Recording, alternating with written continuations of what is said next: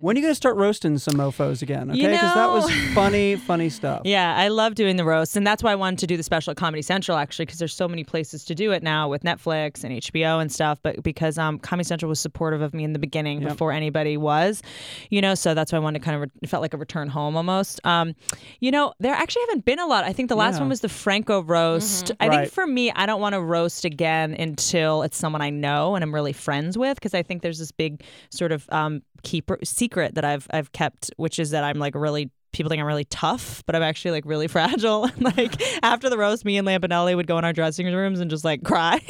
and so it's like I, I feel like I shouldn't keep up this facade anymore. That I'm really tough and you can say So, anything to so me. So you're right because if you're a roaster and you're up up there, people are going to take on Yeah, you. as- brutal. and- yeah. It's br- it's so brutal. And I think another thing is, you know, that in this special I'm proud of is that it's very vulnerable. It's very raw. Like you're not going to see the like badass insulting girl because that's not really who I am. That's just who I what your job is in the roast. But people started thinking I was that person. So I would be walking down the street and people would be yelling profanities at me and insulting me, being like, right? She And can take it. It's Tuesday at like noon. I'm leaving the gym and I'm like like crying in my car.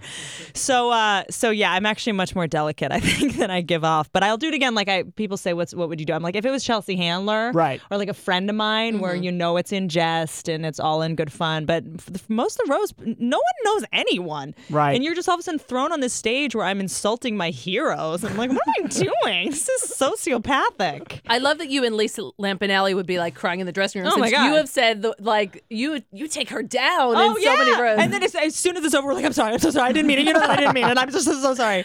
And uh, so yeah, it, it really does. I know Sarah Silverman did the Frank was a Franco roast, and she you know came out afterwards and said how hurtful it kind of was. You know, they went after her for being old, which is like. She, first of all, she looks like she's 20 Yeah. Yeah. and she wasn't even the oldest person on there. So, you know, and I tried to tell her like when when you're successful and really funny and they have nothing else to get you on because I used to be a writer on the roasts and we Right. sit there and we're like, what can we get this person on? So if it's a super successful, beautiful person, you just have to go, well, I guess we can say she's old. You know, so you're just digging for something mean to say. One of the things in your special, you talk about how men and women react to, to different things. Do do other guy comics have that reaction to roasts? Will they admit it that they're like, you know what, that actually kind of hurt a little? I don't think they would admit it to other comics. You can't really show your weaknesses to comics because they'll use it against you. Um, but I'm sure they they felt it. You know, I think I think that you comedians actually are notoriously fake tough.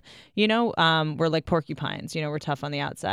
Um, it would be- Sensitive souls. sensitive souls, you know. So I think all of us kind of leave like a little like sad, uh, and by the time we recover, it's another ro- time to roast again. I mean, I think comedians all know that we're joking, but but under every joke, there's some kind of truth. And comedians aren't the most secure people on the planet.